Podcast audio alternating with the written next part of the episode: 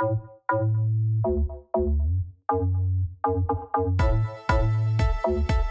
stories are out there that we can kind of invest our hearts in today that we know will be passed on to our children and our grandchildren? Because I mean, that's what we call our traditions. That's what we call our sacred stories. You know what I mean? And it's like this is Definitely. one of those sacred things. Care of the ocean, of Mother Ocean, to our children and our grandchildren. So, and not only you know, not only is it a story of like care and love, but you've got this progression for profit, for health, for you know, for rejuvenation of culture, um, for food scarcity, you know, going away. You've got all Right. these solutions wrapped up into this one big idea that is a looming hole in permaculture. And when you look up ocean or sea or marine and the word permaculture, there's really hardly anything, but there is one thing. There is one thing there, and that is you. And so Well, it's thank you. like you are standing there as the tra- you're the trailblazer. And so it is. It is an honor to be talking to the the leader in in in ocean permaculture currently. I mean, you're leading the charge. I, I brought it up in my books and stuff and tried to study it and everything on as best as I can. But you're Mhm. leading the charge. So it is an absolute pleasure to have you on here and talk to you. Well, thank you, Matt. I appreciate that, and it's great to connect with you as well. Uh, I feel as though we've got a great opportunity to apply deep permaculture principles to life in the ocean and the ocean ecosystems. And by understanding those better, we can learn how to live in harmony with them. And I think that's a huge opportunity because the fate and the survival of 3 billion people on the planet depends on protein from the ocean. And if we can't make that sustainable, um, then we're going to be dealing with dire consequences and turning that around, ensuring enough food for people and enough food for the ecosystems is vitally important for our own survival of our civilization, I would say. And it's almost like this is a light switch we haven't even flipped on as humans yet. And it's it's it's literally that easy too. It's almost like a light switch. Yeah, I think connecting uh, connecting the fate of the Earth and her ecosystems with the fate of civilization is something that hasn't been fully drawn. But I think there are a couple books that touch on it. I mean, soil is a bit of a bit like that, and the whole notion. There was this premise by several books actually that every major collapse of civilization was tended to be preceded by a collapse of the soil. And that fundamentally it's the collapse of the soil that results in the collapse of the civilization. So if we extend that metaphor to soils and seas, it's when either one or both collapse that we lose our civilization. And literally, I think there's an existential challenge for us to keep the life in the seas and the soils alive and, and thriving in order to ensure that our civilization will continue. Wow. So let's just start at the beginning. Let's go, let's introduce everyone to this concept of marine permaculture and what it is, how it's both a technique and it's also a concept. Because most people, I think that they're they're like, oh, all right, so you're gonna clean up the ocean and let things just you know happen. but it is not like that. It is quite exciting because it, it can involve all these people. Well, that's very true, and it's and it's at a local scale. I mean, we've got more than hundred thousand indigenous farmers. Um, we're talking about subsistence farmers in the Philippines that grow a hectare of seaweed, and that's their survival, right? And and for them, they're living on the front lines of climate disruption. The waters become too warm, the nutrient levels are too low. They cannot produce the crops that they had in decades past, and so that's a real challenge to um, enable their way of life to continue and to address the nutrient value chain gaps that have been introduced by climate disruption and to restore overturning circulation so they get enough cool water with the right nutrient levels so that these seaweed farms can continue to thrive and that's the real challenge is to is to bring that back because right now their communities are collapsing the communities are not having the economic sustainability to, to even keep them running. The kids have to go off to the city. I mean, it's just, um, you know, there's not a continual, there's not a model for continuing those communities. And so until we can get, I mean, irrigation for seaweed farms is like irrigation for regular farms. If you if you have the difference between dry cropping and irrigation is enormous, especially if you have to survive droughts. And so we're bringing irrigation to seaweed farms for the first time, and we're able to give. I mean, there's in the in Indonesia there are millions mm-hmm. of seaweed farmers, and so being able to have that continue means a way of life for millions of people. And furthermore, these seaweed farms and kelp forests are habitat for billions of forage fish. And that's the base of the food chain for the protein source for 3 billion people. Awesome. Can you define for us what um, what ocean irrigation is? Because there's yes for it. Right. And so it's a way of thinking of it like uh, irrigating a farm, drip irrigation. But effectively, when the water's too warm and aren't enough nutrients, you need to have you need to restore enough upwelling that we can actually bring the deep cool water up to the surface, and that's what the seaweed lives off of. And so, what's worked in previous decades no longer works, and so that's a bit of a challenge.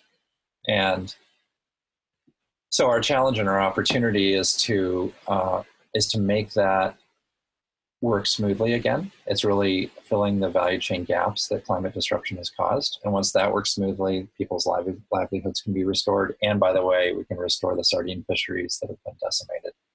Uh, and partly they've been decimated from the climate disruption as well. These people didn't create the climate problem, but they're feeling the brunt of it. They have no crop insurance. There is no backup. Their survival depends on these crops continuing. And I, I'm shocked at the number of suicides in India that farm I mean farmers commit suicide in India because they have no backup. And you know that's what we're dealing with people on the edge of climate disruption. And so that's the problem. Um, you know, the the thing that makes me enthusiastic about marine permaculture is that not only does it address these problems, but it ends up regenerating ecosystems in the ocean in terms of, first of all, the kelp forest down in Tasmania that's been mostly depleted can be regenerated with this mechanism. that creates habitat for forage fish as well. And it keeps an ecosystem alive that otherwise is predicted to collapse over the next few decades. By ensuring that can continue, we can actually ensure that we're able to keep those um, forage fish, game fish, apex predators.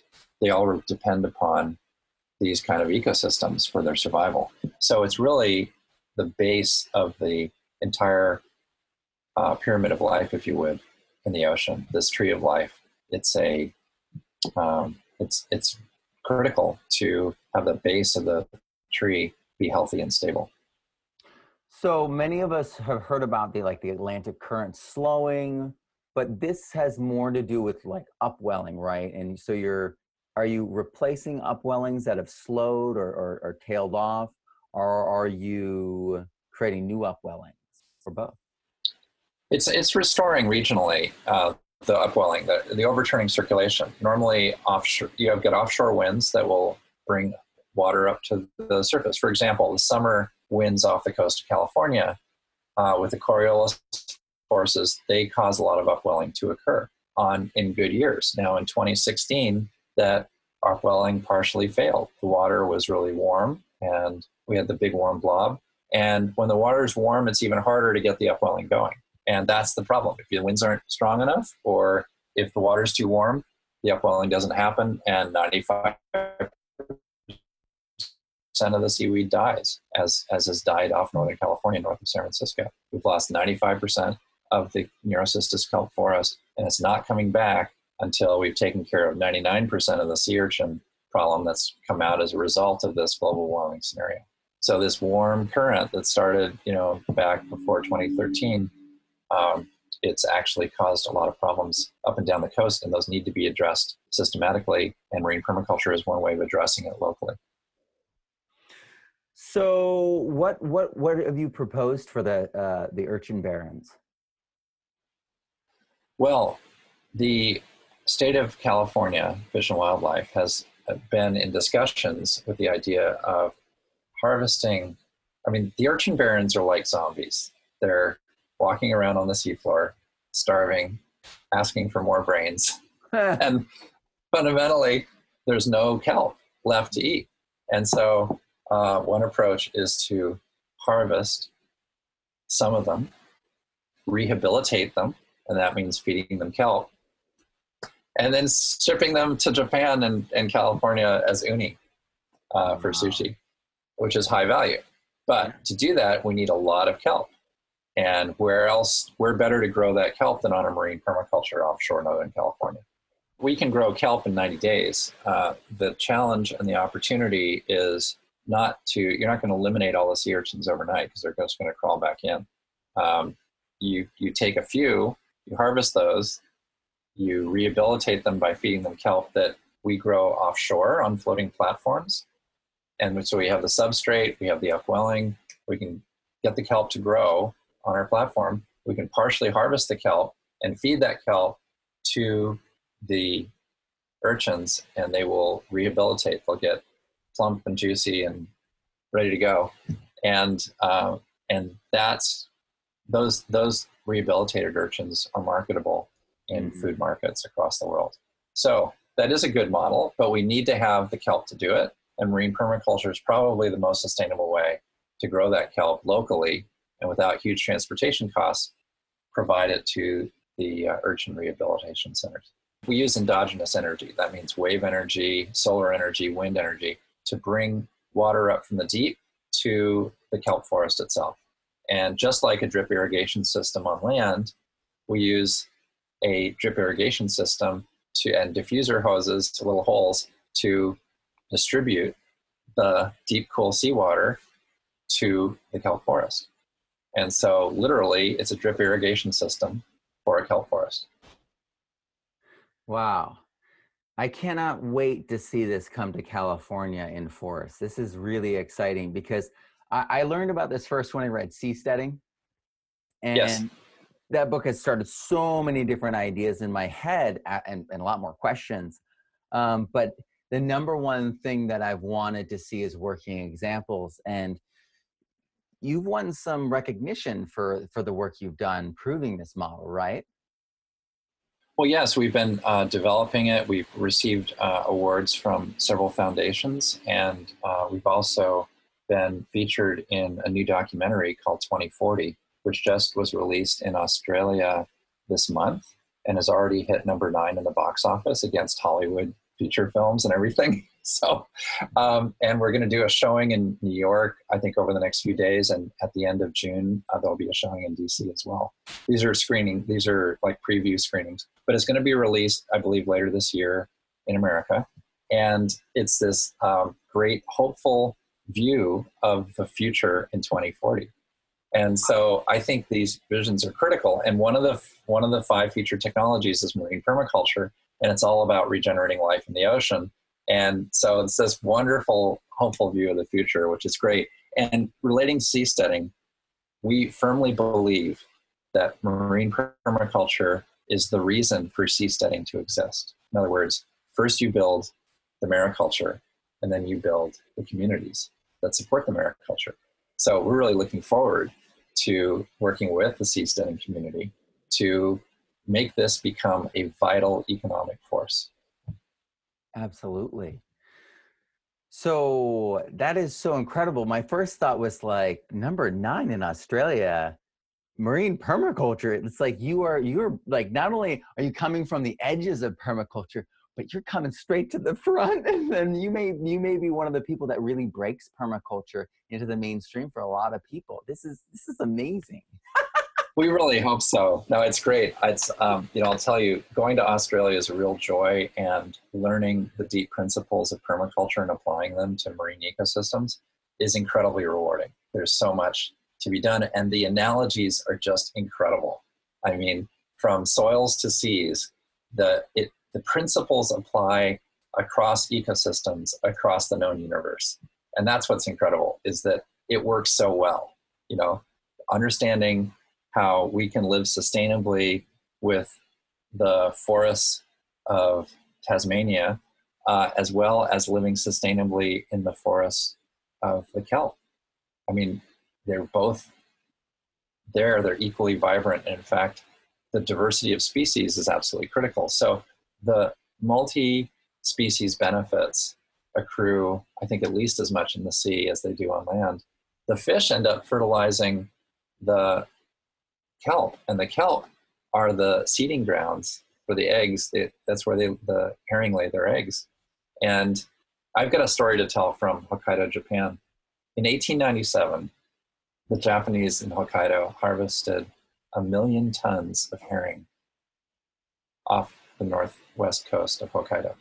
And this they did every year, year in and year out. The herring would go between the Sea of Okhotsk in Russia to Hokkaido, Japan, and back in a migratory cycle. And imagine a million tons of, of herring being harvested each year. They would lay their eggs in the Saccharina kelp forest in the north of Hokkaido. And it wasn't until 1953 that this incredible school of herring became extinct because of over overfishing. And so they lost all the herring. But the real surprise was that a few decades later, the Saccharina kelp forest was decimated. And they went back and did isotopic studies of the Saccharina kelp in the recent past and all the way back in the early 1900s. And they found that in the early 1900s, the Saccharina kelp forest was being fertilized by the herring themselves. It was the um, nitrogen given off by the herring and everything that really kept that forest alive.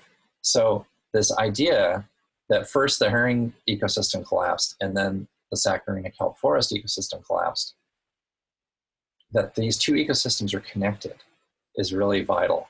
And what we see as an opportunity is with marine permaculture to regenerate the Saccharina kelp forest off Hokkaido and then regenerate the herring ecosystem and rebuild it. One of my advisors from Caltech, Dick Feynman, liked to say, you don't understand a system until you've built it. And we like to say, you don't understand an ecosystem until you've rebuilt it. And by that, I mean regenerate the same ecosystem services offshore in a marine permaculture. And that's our vision to be able to understand ecosystems well enough to regenerate them and enable them to be climate resilient. So I'm so fascinated by this idea of bringing the herring back to there. Do you think that um, they'd have to be like trained to do the to do the migration pattern that they used to, or do you think that the natural currents following the path of nutrients and warming will just lead them to do that? That's a good question. You know, when there are billions of herring, what I realized is the herring or the sardines create an ecosystem. The school itself is an ecosystem. If you ever go scuba diving with a massive school of fish, you you go in, you can't even see through the school of fish. You go in and you dive down and you get up you ended up being surrounded by a sphere of fish. Right? They're a certain distance away from you, a few meters. But imagine being in a bubble of fish, and all you can see in all directions is fish. And that is what it's like to be inside a massive school of fish ecosystem. It's just amazing, absolutely incredible. It's happened to me a few times in my life. And I realized then that when you have billions of fish, they create their own ecosystem. And that's fundamental. But to bootstrap that ecosystem, we need habitat. So when you don't have billions of fish, you need a kelp forest because the kelp forest, those leaves are just the right size for a fish to hide behind. You know, it's just the right size structure and it's self-assembling and it's regenerating. And so, and it's producing oxygen, right? And food and habitat, all these things. So the kelp forest is the self-assembling habitat that bootstraps the, the forage fish. It's the habitat for the forage fish ecosystem. So it's really this this virtuous spiral that we need to regenerate in the oceans, and it starts with primary production and that is the macroalgae habitat, microalgae food for these forage fish, enabling the ecosystems to thrive fundamentally.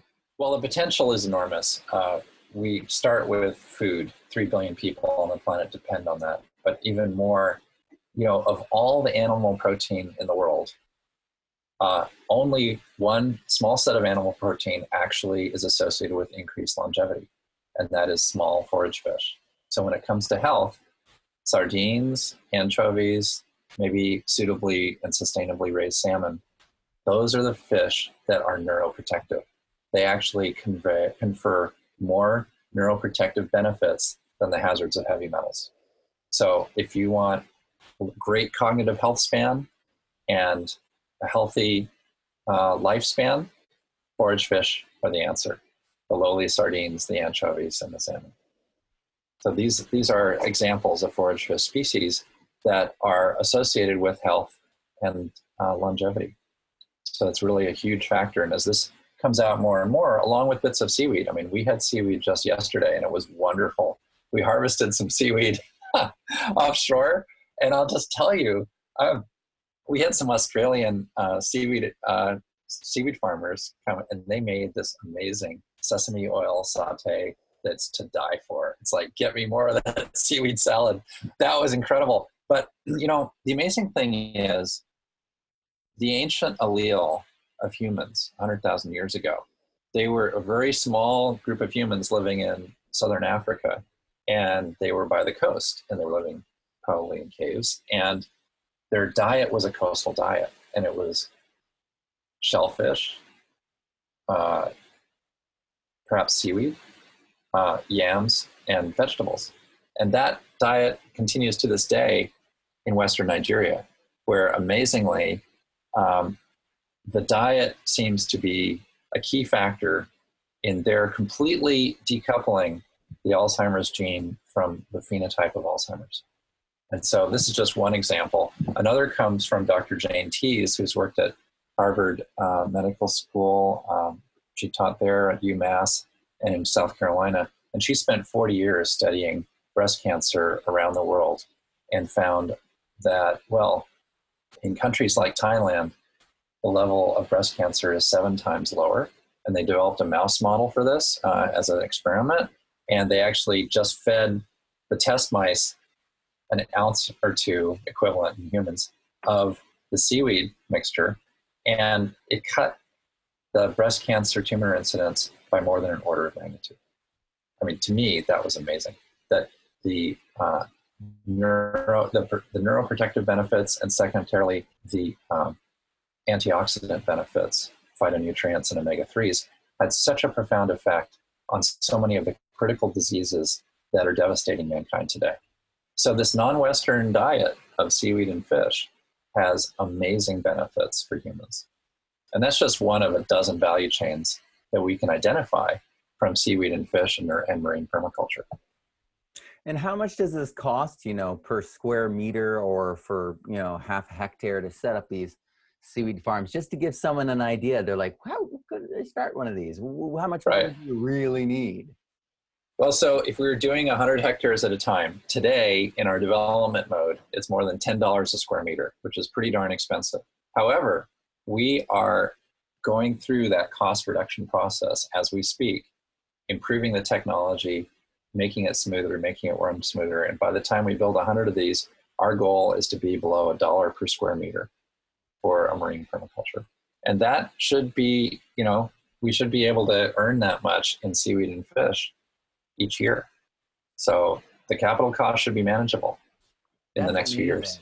The, the challenge that we're facing is that today in the Philippines and tomorrow in other regions, uh, it's going to be harder and harder for those seaweed farms to exist. We've even seen off the west coast of Australia, they lost a thousand square kilometers of Ecklonia kelp forest just since 2011 and it switched like this. It went like in one warm year, it was like, this bistable switch, and it went to turf, and we lost all that habitat in just a year or two, and it hasn't come back. It's kind of like Easter Island. It's stable as a rainforest, and it's stable with no trees whatsoever. But it's up to us to uh, get that system into the to to enable to regenerate it to the point where it's able to be stable on its own.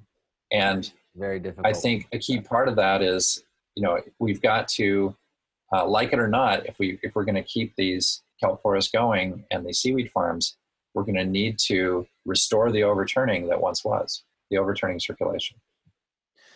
And you, so we use, yeah, renewable energy to do that. Do you think that a fishing moratorium is because I've called for for temporary moratoriums on fish while we create balance and bring back the predators and observe the way predators interact with these these these regenerated populations so that we could start imitating them and regeneratively grazing from those populations. Because on on on land we've got great examples of all the documentation all the the bird watchers um, the audubon society participating with the hunters doing all the research so they can give accurate numbers to the hunters so they can set a precise hunting quota so that it will regenerate the population rather than decimate it or let it go too far and then let uh, diseases start to try to uh, manage it because something needs to manage things to that sweet Goldilocks level. And so, uh, yeah, yeah.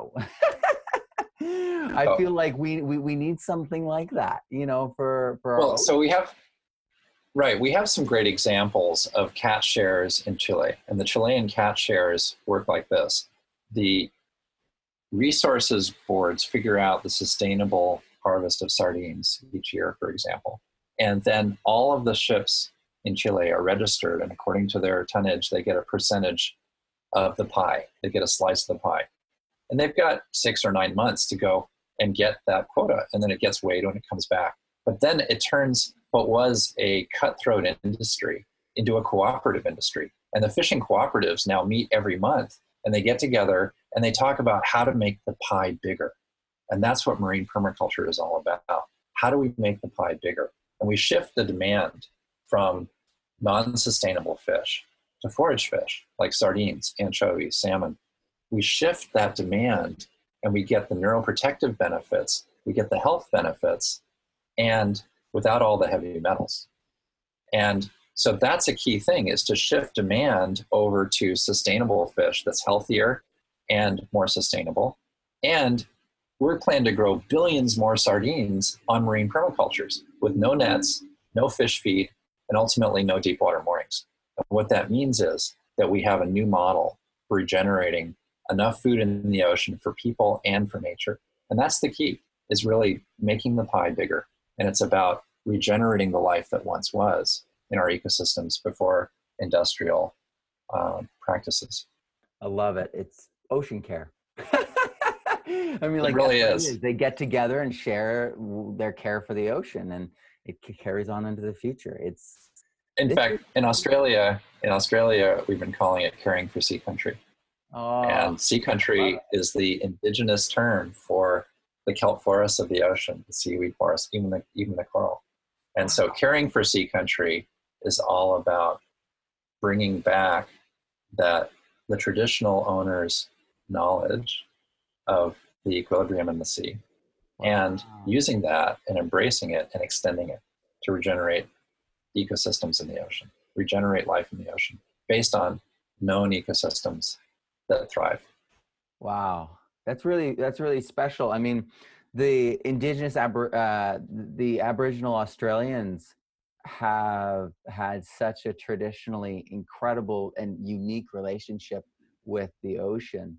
I'm I read Dark Emu and learned about how they were partnering with the killer whales, the orcas, to do hunting and they would drive the fish towards the shore in the shallows and then they would hunt and they would feed the orcas.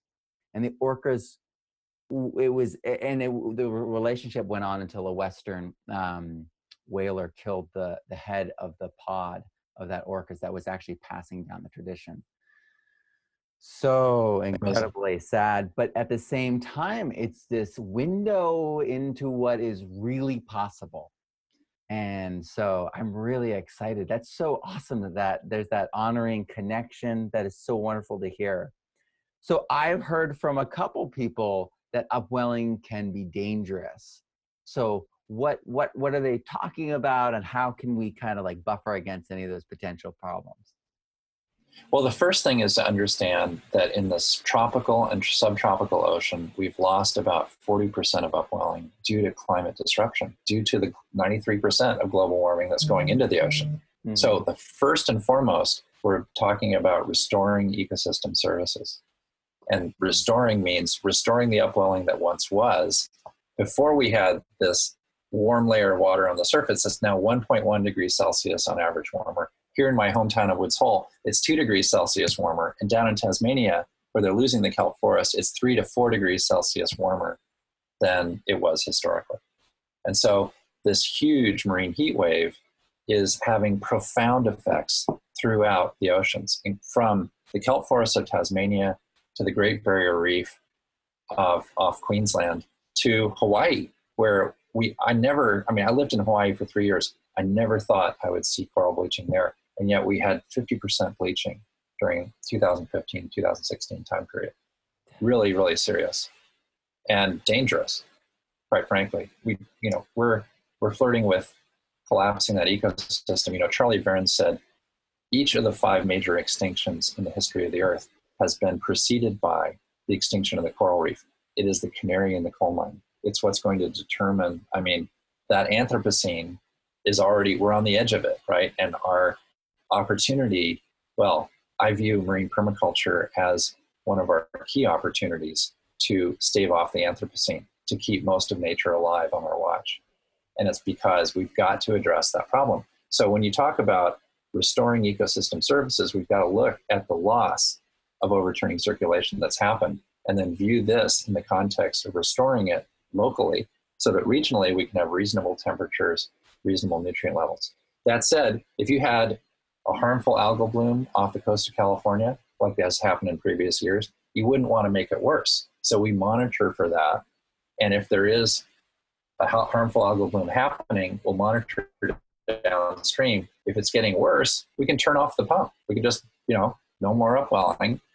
And till the bloom goes away, that works fine. So we have monitors, we can watch for that. It's always good to have safeguards and to be looking for any side effects. But fundamentally, we're we're mimicking natural ecosystems. And in this case, it's about identifying the nutrient value chain gap that's occurred from climate disruption. And that's specifically upwelling and restoring overturning circulation, particularly in tropical and subtropical waters. So these algae blooms are a product of heat and a lack of oxygen, right? And then it goes into oftentimes yes, nutrients nutrients are a part of it. So oh, we go off the coast of Oregon, right? And so human eutrophication is a key factor. It tends to be along the coastline. It tends to be on the one percent of the ocean that's eutrophied. Keep in mind, ninety nine percent of the ocean is oligotrophic. That's the opposite that's low nutrients. In fact, in Japan, they talk about oligotrophication as a problem, which is a mouthful. What it means is their bays are becoming so low in nutrients, they're losing all their fish. And so they're actually having the opposite problem of trying to figure out how to keep their fish going, and they can't get enough nutrients to keep their fish populations going. So it's actually been a big problem, the opposite problem in Japan and it's one that we have we can address with marine permaculture. That's why a lot of times we'll take marine permaculture offshore, where you're dealing with oligotrophic conditions. You're not near a human eutrophied zone, and this is a place where we can regionally restore some of the kelp forest ecosystem services that have been lost off the coast of Northern California and off of Tasmania. That's interesting. So I had a suggestion when I looked at Bren Smith's um, system. I grew up um, on the Long Island Sound, so when I saw he was working there, I was like, what? Um, but like initially, I mean, my first instinct is like, okay, so we've got all these excess nutrients and we've got all, you know, this carbon. It's like, well, you would just turn it into soil. And so when and when there's a lack of nutrients, my instinct is always like, well, what are the ocean soils like? Right? There's four, you know, um, major maritime soils. So it's like um, I was suggesting like growing and then cutting and then letting it um, break down in, in, in place or something like that. Would that create more of a problem though?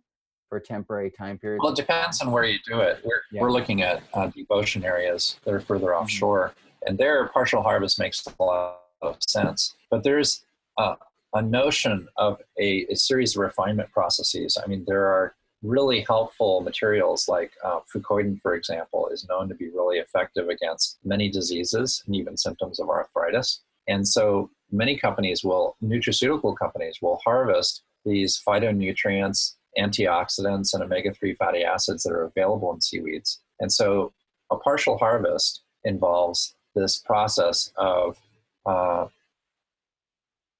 of, of getting the high value nutrients uh, from the seaweed. And then secondarily, there are many uh, benefits like hydrocolloids, uh, carbohydrates, et cetera, that are in the seaweeds. And then finally, the residues that are left over from that process, not to mention food itself. We do a lot of harvest for the direct food source. The residues that aren't used for food, feed, or fertilizer, we can actually generate a blue carbon sink. And that blue carbon sink, this, these um, seaweed residues, drop 500 meters a day. Uh, and after two days, they're down below 1,000 meters. If they're down 1,000 meters, the median time to overturning to outcropping again is centuries to millennia.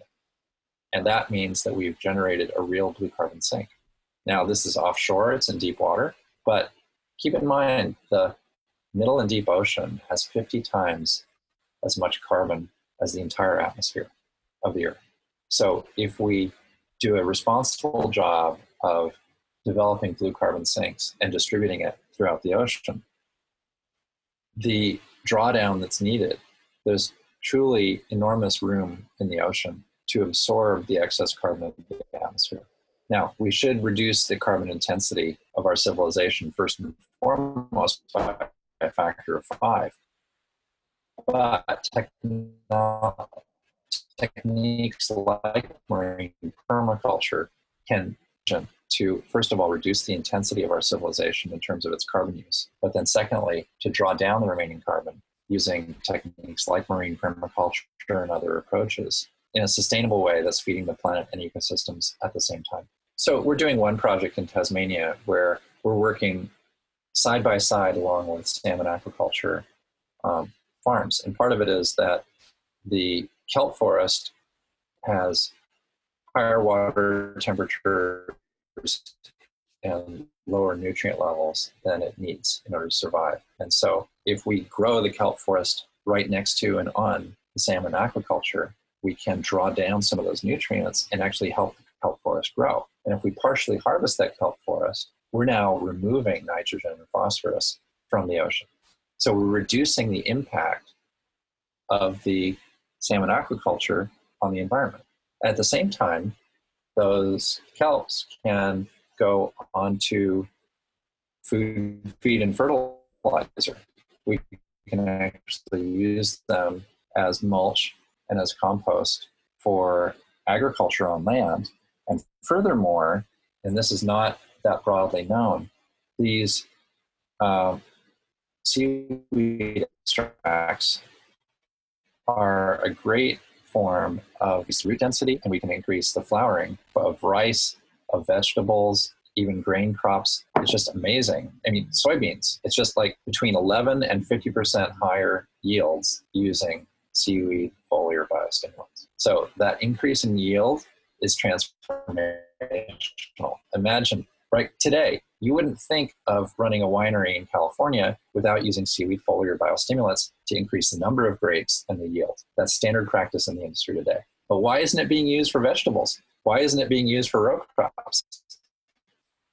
We've seen less than 1% more. Imagine in India, 11% more rice means 100 million more people get fed. I mean, it's huge benefits from this thing, just about. So these there's some kind of interaction between the seaweed um, foliar biostimulant and it gets into the stomata of the leaves and it actually upregulates gene expression and upregulates flowering. And so this is a really transformational product that we think is going to have enormous benefits throughout agriculture. Amazing. So as we remove that problem, we turn it into like this ultimate benefit that we've been neglecting. I love it. Exactly. Yeah. So we go from waste products into high value. Mm. So could we apply this idea maybe on the farthest edges of the dead zone in or the right outside the dead zone in in the Gulf to start taking up those excess nutrients and then start working our way in? Would we need to aerate or oxygenate the dead zone? What do you think? Well, I think we could start further upstream. There are actually freshwater analogs to marine permaculture that could work in the rivers themselves and they could actually draw down the nutrient levels in the rivers before it ever gets to the sea. Which wouldn't that be great?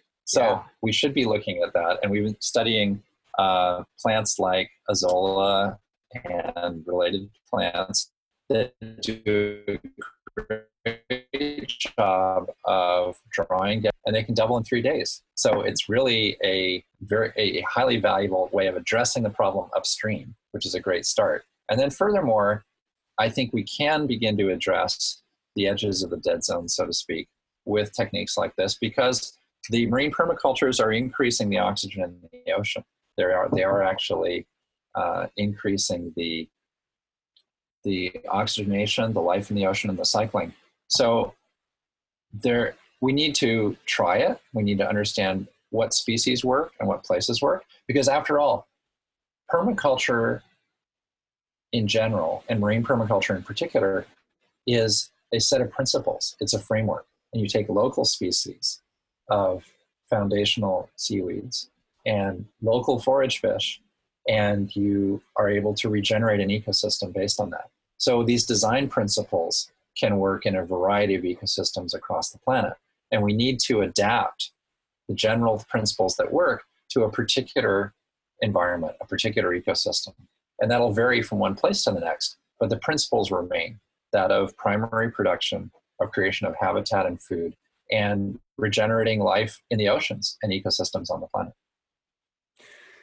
This is absolutely incredible. I want to develop or or get or, or, or see some some diagrams of the of the freshwater uh, designs so that we can get them out there. I have so many people who are working in riparian um, settings who are trying to bring back wetlands and and to have these technologies to to you know either inform that or coincide with that is so powerful. So I'm just so stoked. This is going to be amazing.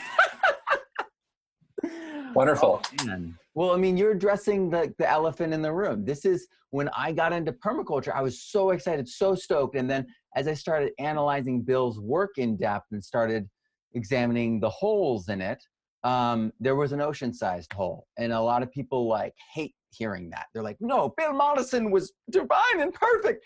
And it's like, no, you know, he's just a guy doing research and he's a great guy. He's an amazing genius, no doubt, no doubt. But he missed the whole ocean. You know what I mean? Ah.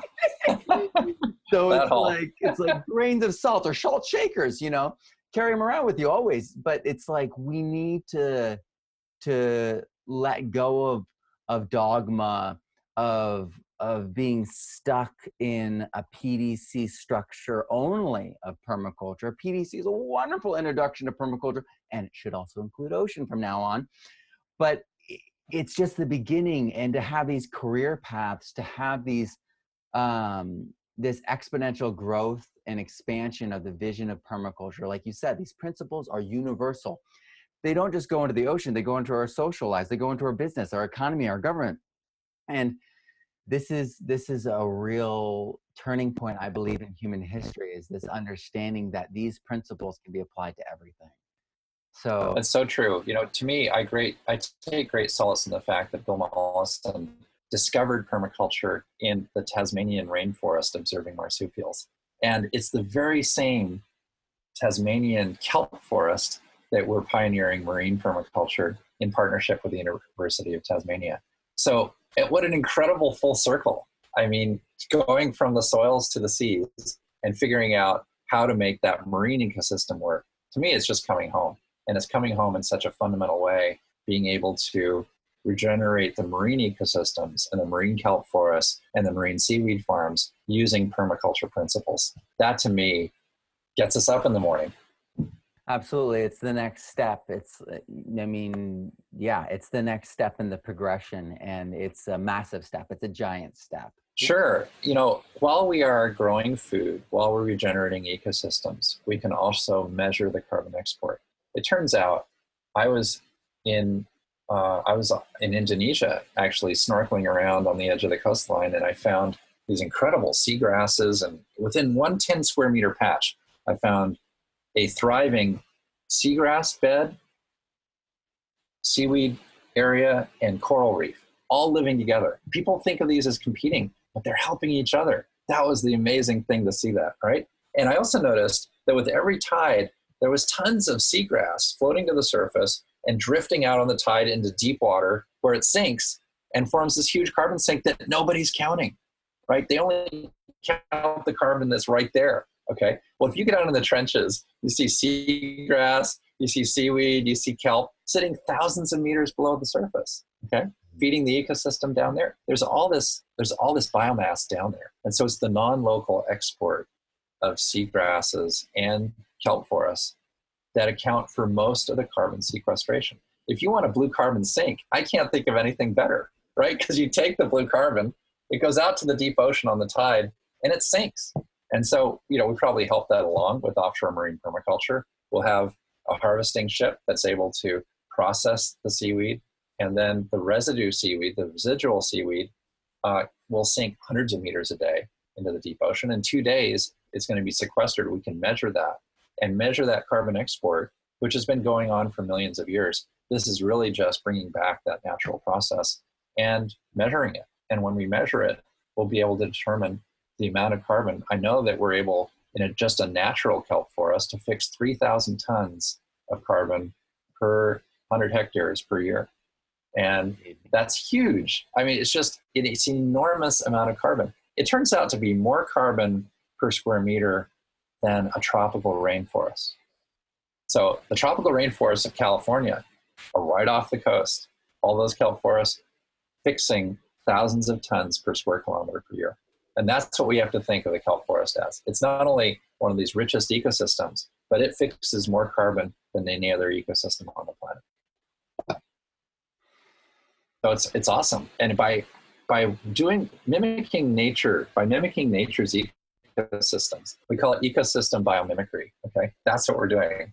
We got to mimic the entire ecosystem, and when we do that, do a good job of it, we can feed the planet, we can regenerate nature and those nature ecosystems, and we can measure the carbon. So what's so incredible is that in the end result, it is a soil-based system as well. And everyone talks about how soil is so important. It's like, well, the oceans have their own soil, and I've heard from from uh, mycologists that it is it. I mean, they know that there's fungi, they know that there's bacteria, but basically, they said that the ocean is like a giant. The ocean floor is like a giant fungal digestion like mat. And that as these these carbonaceous materials these organic matter comes into it it gets it gets sequestered very quickly as you said like two days and it's there. It's not leaving. I mean it's it's done. And for many of us we talk about how there's no way.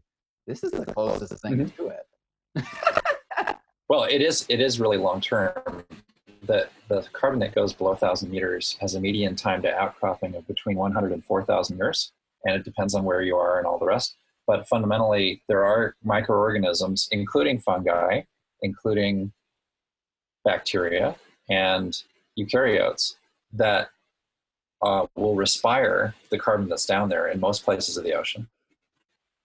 And it turns back into carbon dioxide, but it stays in the seawater, and that seawater doesn't outcrop until centuries later. And that's the natural cycle of carbon in the oceans. There's 50 times more carbon in the oceans today than the whole atmosphere. So restoring that cycle is something that there's plenty of room to do. And it's something that we need to do in order to ensure that we've got carbon balance in the atmosphere and the oceans don't overheat. And so that's the key thing is to keep the whole system running. Biology, the biological pump has been doing a great job for millions of years. And we just need to ensure that it can continue to do that job because, you know, life in the ocean has been giving us a 30% discount on our carbon emissions for the past two centuries. And if we're not careful, that discount's going to end. Absolutely. And the oxygen with it. Right. So it's vital. And, you know, that's how the Permian extinction happened. It was from anoxia. So we've got to keep the overturning circulation going to avoid the Permian extinction repeat. So, how can permaculturists everywhere support, participate, and learn more?